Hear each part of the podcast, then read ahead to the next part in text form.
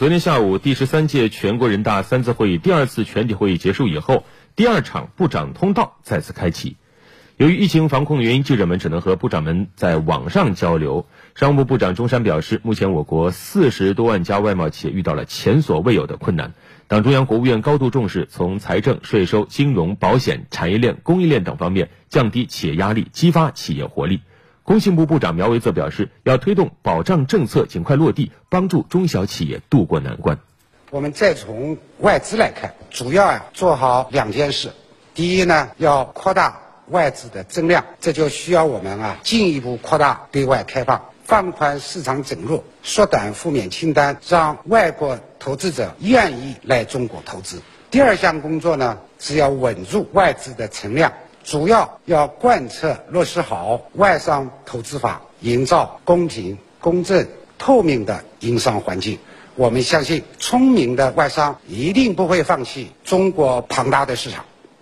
工信部部长苗圩是部长通道上的老面孔，在回答记者关于工信部如何落实帮扶中小企业的问题时，苗圩表示，今年将继续为中小企业减税，让企业真正有获得感。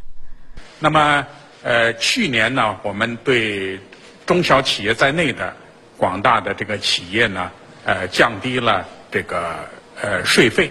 那么今年呢，还要延续执行这个政策。另外，针对今年疫情的防控形势呢，我们又出台了一系列的财税、金融、社保、能源等等这方面的政策。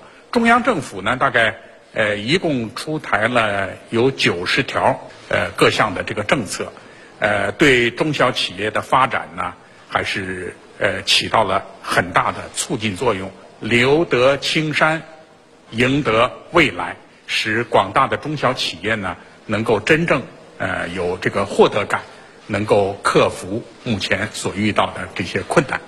在谈到新能源汽车的相关政策时，苗伟表示。接下来将把原计划今年年底退坡完成的对新能源汽车的补贴和减免新能源汽车的车购税两项政策延迟两年，恢复新能源汽车产销的增长。